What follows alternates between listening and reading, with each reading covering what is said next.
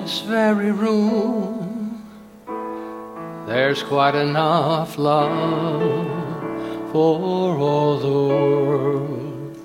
And in this very room, there's quite enough joy for all the world. And there's quite enough love and quite enough power to through our every fear. For Spirit, one Spirit, is in this very room. In this very room. in this very room. And so I invite you to know with me, allowing my words to be your words if they fit for you. But I call forth in my awareness the presence of the one life, this infinite, divine intelligence, wisdom, vibration, this experience of aliveness. That life, that vibration, that intelligence, that wisdom is my life your life. And so, in that claiming, in that declaration, I know that I am shifted and changed, as are you. Contingent upon our willingness to open ourselves to that awareness, to know that life is for us, that each and every one of us is the individualized expression of that life, that each and every one has gifts, talents, and opportunities to express the newness and the possibilities, as well as to maintain the traditions that are precious and healthy and vibrant from us. So we stand fully orbed in that awareness in this moment, in that, that experience of being, that spaciousness of sweetness, the beauty and the joy of life. And so, in standing in that, I know that every good thing necessary that is seeking expression in and through and as every one of us has an opportunity to make itself known in a more apparent and beautiful way. That this day is successful in every good way, that we are being transformed and done unto as we come together this day, and the, the joy and the possibility and the, and the vibrant consciousness of community. I give thanks knowing that something wonderful truly is happening in and through and as myself and each person that I interact with this day. For this I give thanks. I release these words and invite you to say with me, and so it is.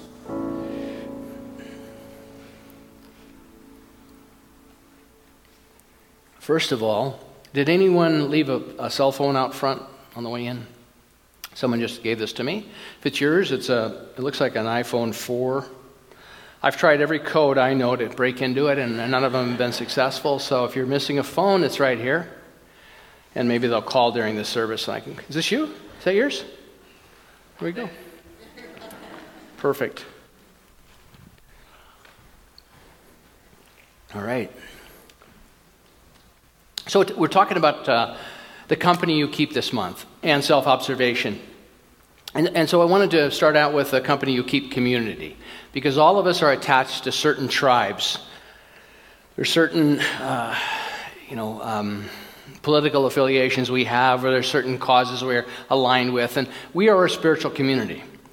And so, if you're here and you have dipped your toe in a little bit, um, there needs to be some, some, some way that you connect with this in a meaningful way because we don't, we don't coerce anyone into being with us. I don't have the, the I don't have hell to send you to if you don't show up. That's the way I was raised. And you're here voluntarily, and I get that.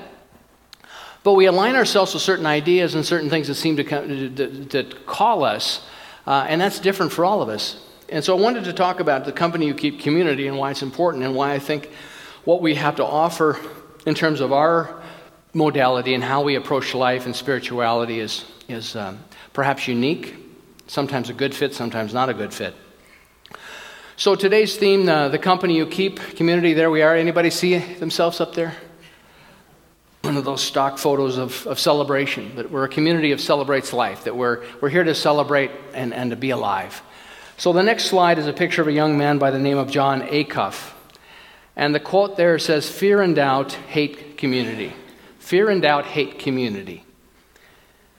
One of fear and doubt's chief aims is to make you feel alone, like you're the only one that feels that way. Fear wants to isolate you and put you on an island. As long as you keep your fears to yourself, no one can tell you the truth about it. So, everyone has fears. We are, we are born into a, a world that, as Dr. Holmes said, is a, sort of this universal I'm not enough, or there's not enough, or whatever the level of scarcity may be, but, but, but we are inundated with that. We're inundated right now with a culture that we talk about the 1%. People know about the 1%. And, the, and it's fascinating to watch how this, the system, and I'm not for it or against it, I'm just simply reporting an observation. So we have a, a group of individuals on the planet that are incredibly wealthy, have, have uh, opportunities and access to things that most of us uh, don't have.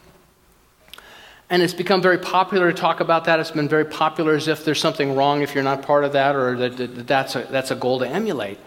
What I know about 1% is what happens when we isolate ourselves that way. There's a common good that we all know about. There's a common, there's a drive within all of us that is, that is as Dr. Holmes used to say, there is no private good. And so that common good, what happens when, the, when the, the mindset is, and the choice is made, because it's truly about choice. I mean, this goes all the way back to the first chapter of the, of the uh, Old Testament around Genesis, and one of them was the discernment. I mean, the reason that Adam and Eve got thrown out of the garden is because they ate from the, the tree of knowledge of, of good and evil, which is really about this idea of choosing. It's about the evolution of consciousness.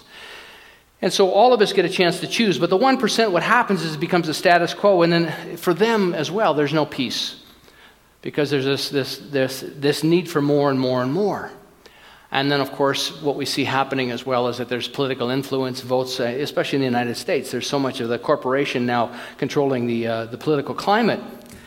And it's neither here nor there. It's, it's happened before, and I believe that, it, that, that we're here to evolve consciousness. So those people are simply modeling a, a, a mindset and following through on it with such great uh, tenacity that that's been their experience.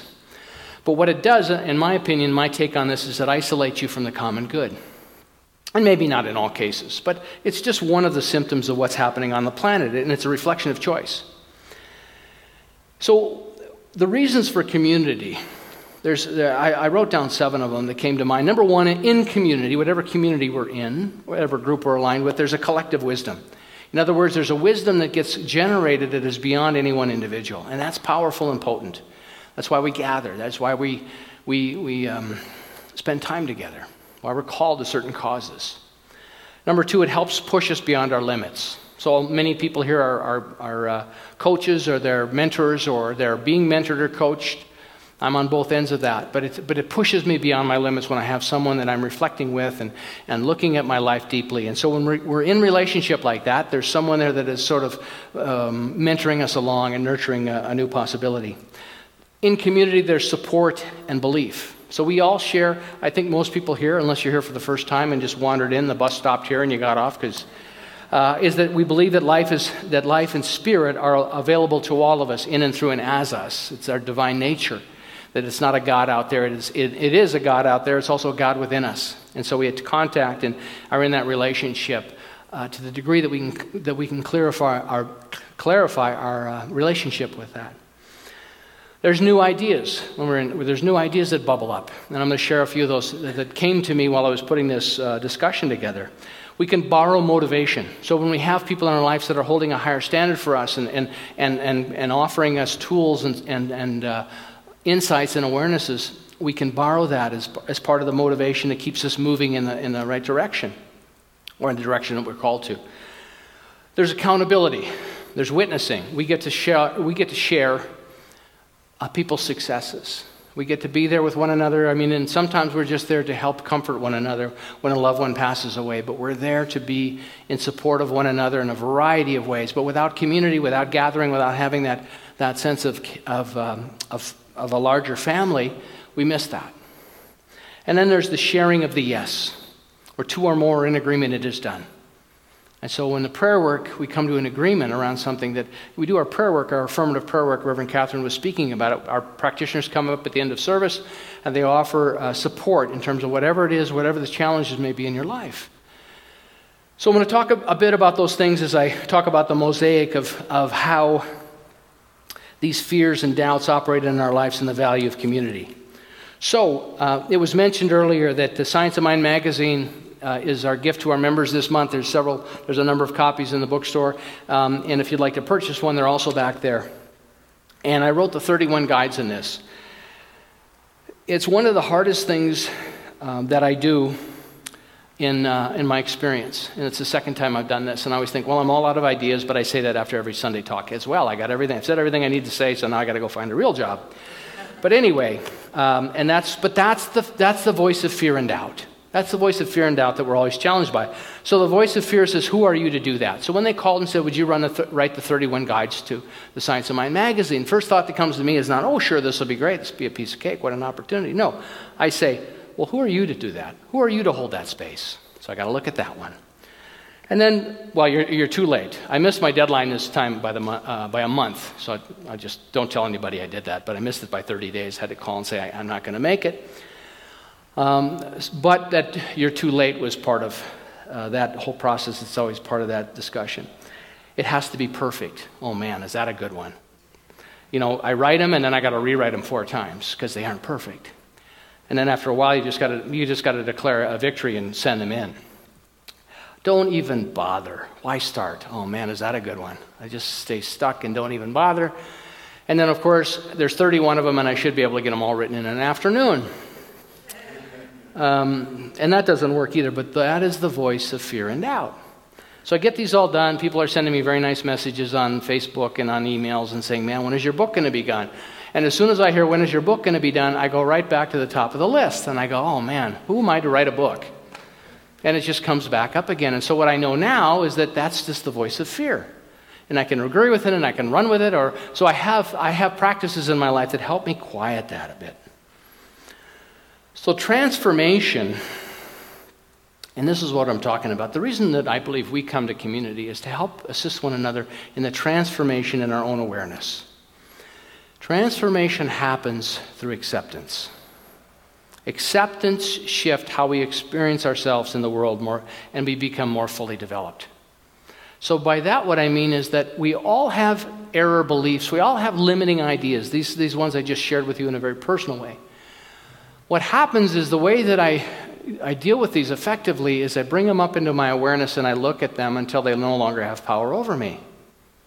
And I've been through it enough now with these particular limiting ideas that I, I, can pull it up sooner rather than later and process it faster. And I have processes. And, and so what I do now, even though that stuff's going on, I start.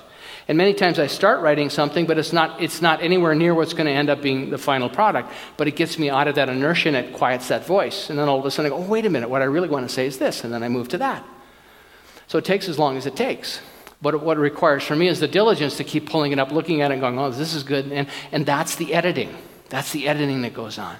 So it's the learning, it's the editing, and it takes us to mastery. Learning, editing, editing, and mastery. But if we understand that about ourselves, then when the voice of fear comes up, it's no big deal. Well, that's fear. That's my resistance. That's that voice that says, not enough, can't do it, whatever it may be. And so that becomes the spiritual practice. And it's very powerful. Otherwise, we stay stuck in the status quo. There's a wonderful metaphor that I, I, I, was reading when I was putting this together of how hum, as humans we live on, the, on the, the, the side of the ocean. We live on the, the ocean side. And what the deeper levels of consciousness is doing is calling us to take a dive into the ocean, into this beautiful depth of the ocean. But our egoic self and the, the, the self that is connected to the, the form, the matter, which is very important, it keeps calling us back. Why dive deeper? Because we got all this fun, we have all these distractions going on in our life, but to dive deeper into the ocean, because there's sharks in the ocean. Who wants to dive into an ocean full of sharks? Well, the sharks, in my opinion, in this metaphor, are those limiting beliefs, those error beliefs we have about ourselves. And when we dive into them, when we pull them into the light of awareness, we have to confront the error beliefs, those lies that we tell ourselves. And so, part of the advantage of community and being in an awake and aware community and evolving community is that we, we can share that with one another. And we can look at one another and say, that's not true. I realize that's, that's alive and true for you, but that's not the truth of your being. And it's unraveling that and it's loosening our, our, our attachment to that. There lives in each of us a desire to move to the ocean, to become more aware, to be more alive in all of us. And what this and what this journey is about is aliveness. So there's a picture of me when I was about. Uh, no, it's not a picture of me. I keep saying that every week, but isn't that a cute kid? But it's aliveness. Aren't kids just fully alive? You know, uh, all of us that have been around children and, and have been parents, there's an aliveness. And so, what we want to do is we want to live in this, this sense of well being, this sense of connection. We want to live in this, the shalom, as the, the Jewish tradition would say, the peace, the blessedness, the wholeness, the harmony, life to the fullest, aliveness. Found a wonderful book and I was putting this uh, discussion together called by, um, he's a minister, he's a traditional Christian minister by the name of Brian McLaren, and he wrote a book called We Make the Road by Walking. And uh, his introduction is just fabulous, and I, I totally uh, agree with this, this man. He said that, he said this about spirituality. He said, The quest for aliveness is the best thing about religion. He said, I think it's what we're hoping for when we pray. It's why we gather, celebrate, eat, abstain, attend, practice, sing, and contemplate. I mean, I, I do my spiritual practice because it, it, there's an aliveness that comes over me. I, I mean, I, you know, when we're here together, when we're gathered together, there's a, there's, a, there's a frequency that gets lifted up that we share. And I think it's true of all spiritual traditions. But I think what's unique about us, what, what has happened, and he, he goes on in the next paragraph to talk about this, in, in most of our, our traditions, uh, our, our, our, our traditions that most of us were domesticated in, there's, um, there's an energy that sucks the aliveness out of us. In other words, there's rules and there's sin and there's this idea that we, we were born. I was taught that I was born with original sin. I was not born in original sin, although people that around me that were mentoring me told me that I was born in original sin, which was a way for them to just simply um, keep me in line in a sense. And I get that, and they did that out of love because that's what they believe. But we're born in original ignorance. We don't know. We're taught, I was taught I'm separate from God. God's out there somewhere. And by behavior, I will earn my way into this, his heavenly graces or not. And God was a man. But so there's this, there's this um, uh, traditional religions, many times, and not all the time, and not all, all traditions, but my experience was, was somewhat like this. It shrinks, starves, cages, and freezes aliveness rather than fostering it. And I think that's why you see a lot of the traditional movements losing members and losing, because what the young people want, what I know about the youth and young people, is they want a sense of aliveness. And that is not, in, that is not contradictory to what, what the infinite, what God wants us to express. But we think it is, or many think it is, and I disagree with that. So when we talk about this community and why this community um, uh, is unique in a sense of how we approach spirituality, I think it's because we are a movement we are a spiritual revolution based on aliveness.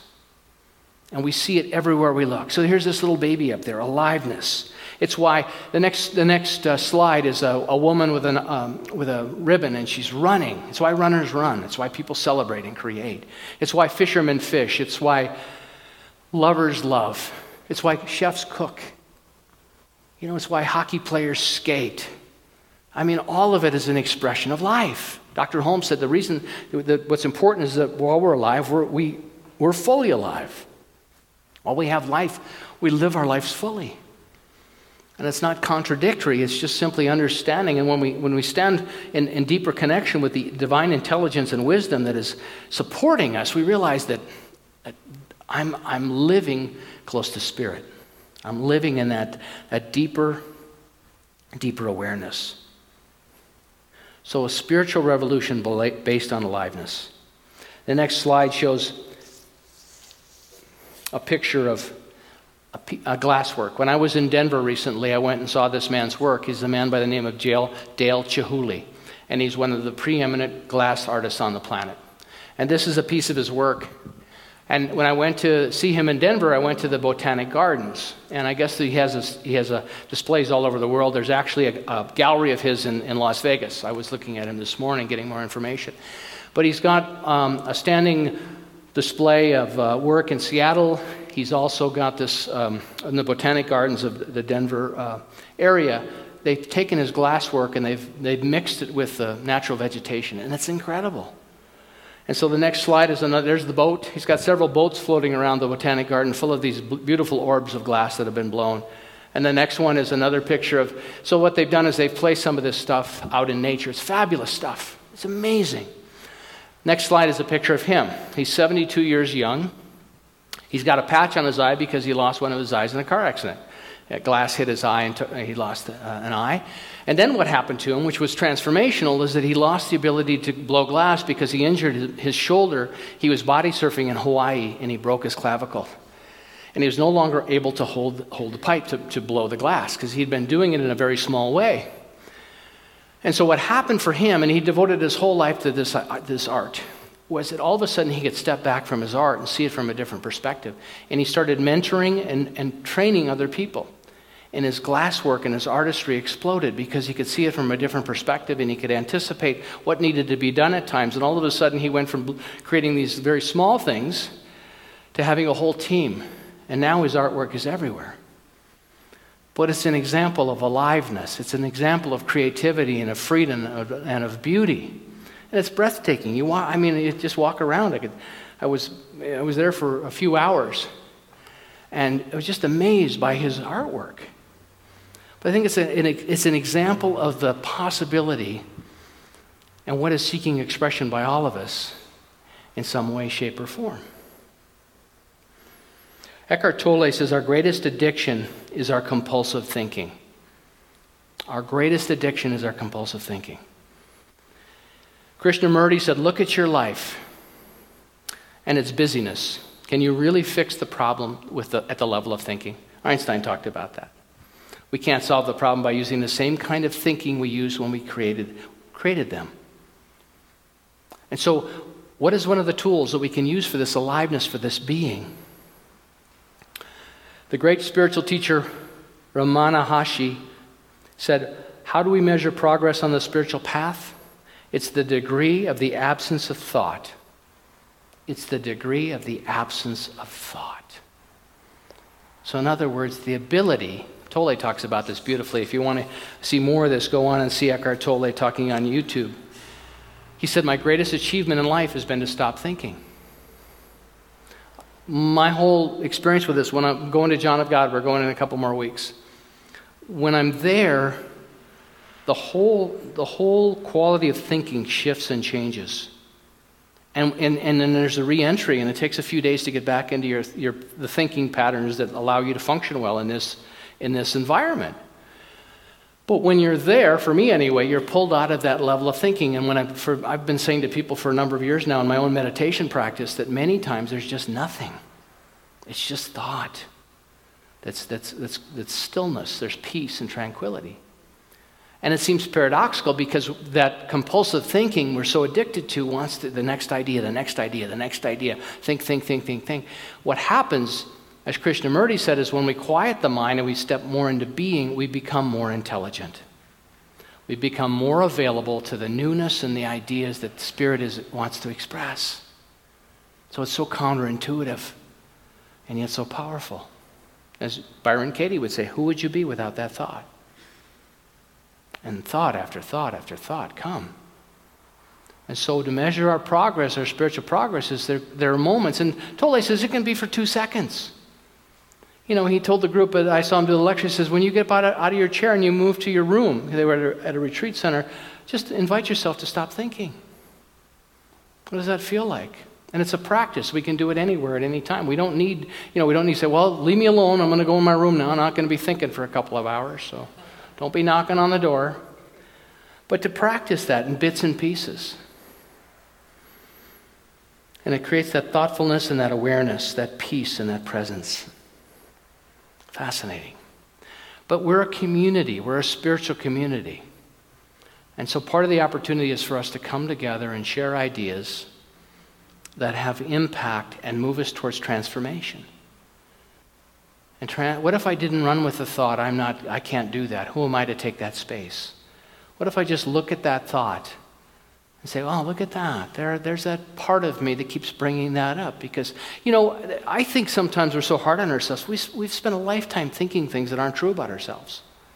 And then to think we're going to unravel them in a couple of weeks is really unfair. So then what we have is okay, I have this belief that I'm not good enough, and then I, I, and I went to church, and I've been, for three days now, I've been affirming I am enough, but I don't believe it. So obviously it doesn't work. But in fact, we have spent years and years and years of repetitive thought discounting ourselves. And so, as Tolle says, one of the pathways to awareness is to stop the chatter, stop the thinking, so the newness can show up. And it's, it's weird, it's different, it's strange, and it's beautiful. It's funny as I, I tell you to, to stop thinking, I, I can't remember what I'm supposed to say anymore, which is probably not a good place to go while you're giving a talk.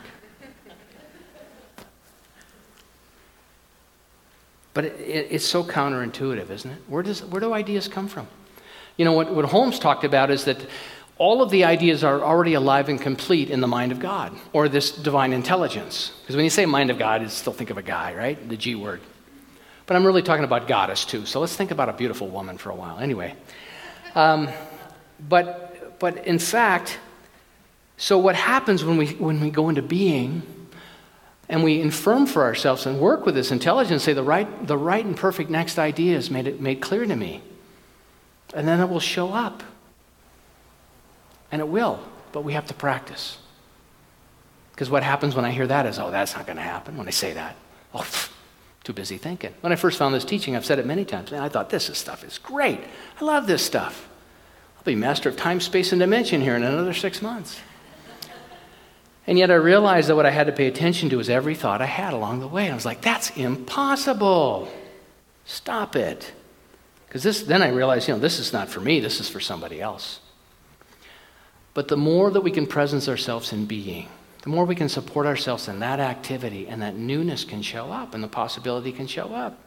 There's a wonderful scientist, I saw him on uh, Bill Maher's uh, uh, program on HBO, a, a scientist by the name of Neil deGrasse Tyson. I don't know if you've seen him or not, but this guy's brilliant. And Bill Maher said to him, Well, I'd much rather have everybody in the U.S. having health care than have gone to the moon. And what the scientist said was, You don't understand that if we hadn't gone to the moon, we wouldn't have all these wonderful uh, technology and techniques for health care. You see, they're both connected. It's not either or. It's not like, oh, let's put all our money over here because that would be better. He said, all of these treatments that we are so advanced now that help prolong life and to, and to alleviate suffering, many of them are a result of the technology discovered in that effort to go to the moon. I remember when John Kennedy said that to the scientist. He laid down a challenge in the 60s. He said, We will go to the moon. And the brightest and the best stepped up and, be, and became and trained themselves to do that. That's the human capacity stretching itself, the creativity. We're called to something. And what's, what's what I know is we're called to part of this movement and within our, our teaching. I've been around it for a number of years now. It's probably my 23rd or 24th year in this teaching. Is that we're called to be part of this spiritual revolution in a big way. I wanted to uh, share with you, Brian McLaren has another paragraph I just love. He said, So, our world, what our world truly needs, needs is a global spiritual movement dedicated to aliveness. Dedicated to aliveness, because that's God in form, that's God in expression. And there's no private good. This movement must be global because the threats we face cannot be contained by national borders. It must be spiritual because the threats we face go deeper than brain level politics and economics to the heart level of value and meaning. It must be social because it can't be imposed from above. It can only spread from person to person, friend to friend, family to family, network to network, and it must be a movement because, by definition, movements stir and focus grassroots human desire to bring change to institutions and the society those institutions are intending to serve. That's why we do community. And that's why it's important that you align yourself with a community that brings you alive I want to share with you a, bit, uh, a short segment of a, a, woman whose life was transformed as a result of relationship, and what she found was a way to reach out into community in in a, in a most powerful way. So, could you cue that up, please? There are a lot of ways the people around us can help improve our lives. We don't bump into every neighbor, so a lot of wisdom never gets passed on. But we do share the same public spaces. So, over the past few years, I've tried ways to share more with my neighbors in public space using simple tools like stickers, stencils, and chalk. And these projects came from questions I had like How much are my neighbors paying for their apartments? How can we lend and borrow more things without knocking on each other's doors at a bad time? How can we share more of our memories of our abandoned buildings and gain a better understanding of our landscape? And how can we share more of our hopes for our vacant storefronts so our communities can reflect our needs and dreams today? Now, I live in New Orleans and I am in love with New Orleans. My soul is always soothed by the giant live oak trees, shading lovers, drunks, and dreamers for hundreds of years. And I trust a city that always makes way for music. I feel like every time someone sneezes, New Orleans has a parade. the city has some of the most beautiful architecture in the world, but it also has one of the highest amounts of abandoned properties in America. I live near this house, and I thought about how I could make it a nicer space for my neighborhood. And I also thought about something that changed my life forever. In 2009, I lost someone I loved very much. Her name was Joan, and she was a mother to me. And her death was sudden and unexpected. And I thought about death a lot. And this made me feel deep gratitude for the time I've had and brought clarity to the things that are meaningful to my life now. But I struggle to maintain this perspective in my daily life. I feel like it's easy to get caught up in the day to day and forget what really matters to you.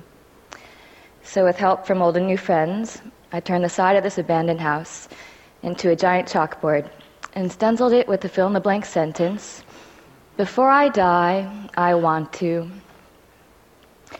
So anyone walking by can pick up a piece of chalk, reflect on their lives, and share their personal aspirations in public space. I didn't know what to expect from this experiment, but by the next day, the wall was entirely filled out, and it kept growing. And I'd like to share a few things that people wrote on this wall. Before I die, I want to be tried for piracy.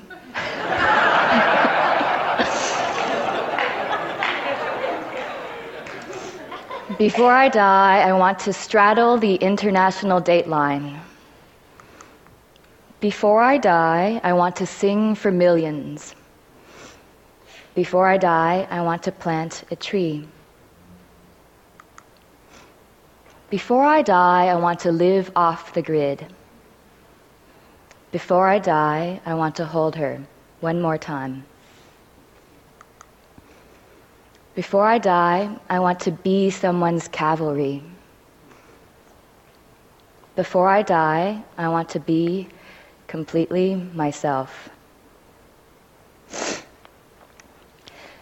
So, this neglected space became a constructive one, and people's hopes and dreams made me laugh out loud, tear up, uh, and they consoled me during my own tough times.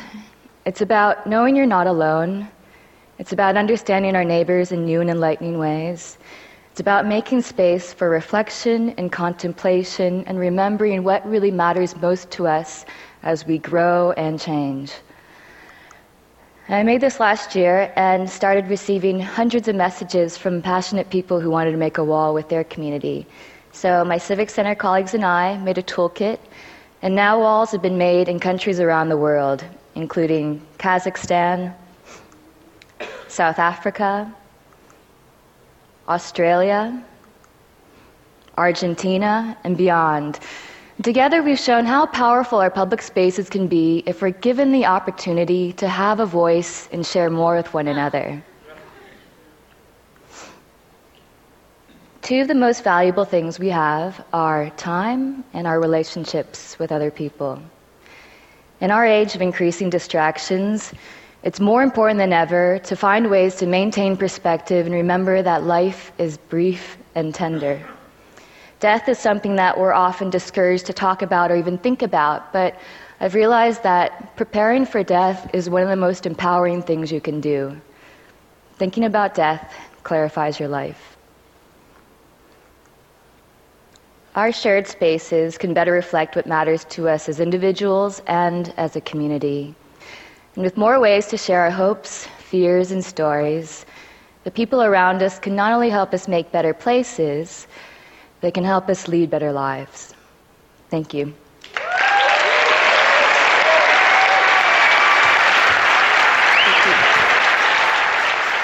So I didn't know, someone told me after the first service, there's actually a Before I Die um, site down on 102nd and 95th.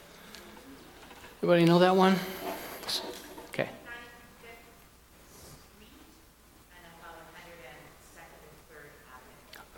95th Street, uh, Valda said, in 102nd or 103rd Avenue.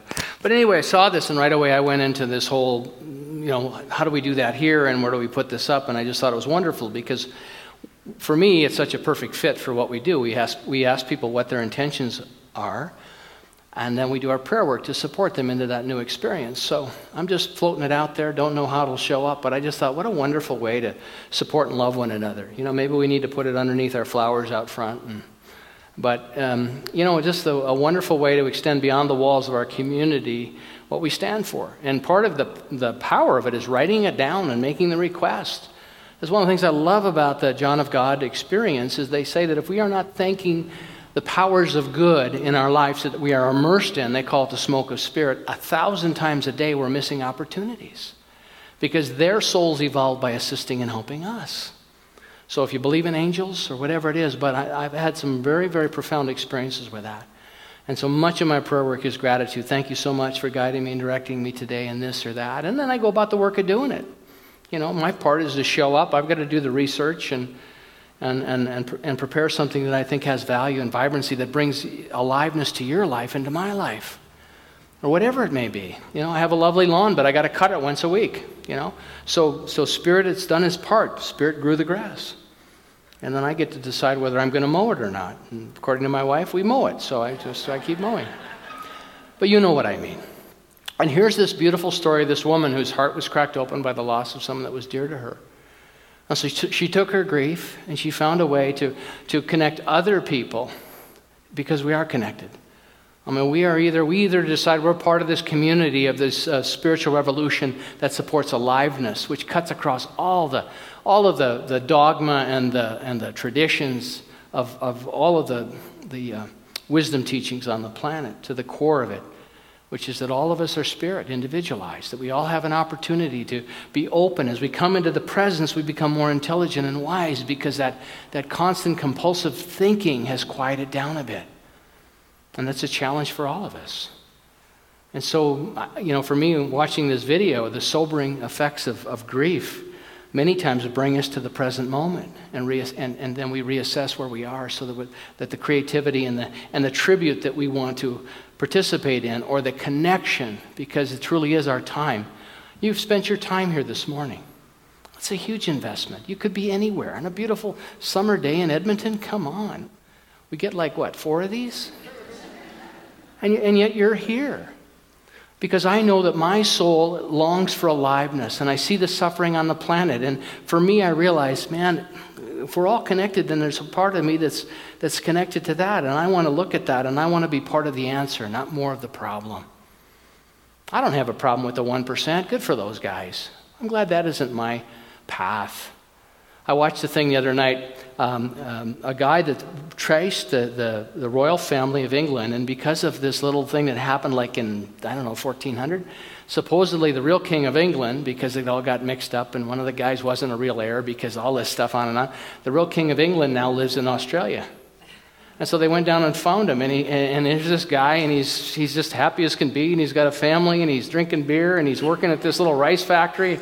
And this guy says, You know, I figured it out, and I, track, I tracked all of it, and you're actually the king of England. And said, How about that if we could get it all turned around? And he goes, Nah, I'm okay with this. I, I love my life. You know, I got my family, I got the people I love, and it was so sweet. Because he just, Nah, I don't need that. But what a beautiful uh, uh, reflection of, of wanting to be in the aliveness. And we all share that. I mean, that's, that's a commonality because it's that divine presence within us that is seeking that experience, seeking that connection. So it's a beautiful thing. So this week, we're gonna, this month, we're going to talk about the company we keep. Part of it is community. And then we'll move to friends and family and work. Next week will be about work, friends and family, then self, and then spirit. But it's such a, it's such a refreshing and, and exciting philosophy and, and way of life and way of thinking to be part of this. And so I just thank you for your support. I thank you for your wisdom. I thank you for your openness and willingness to continue to express the divinity that is seeking that through, through you and through myself. So I'll see you next week.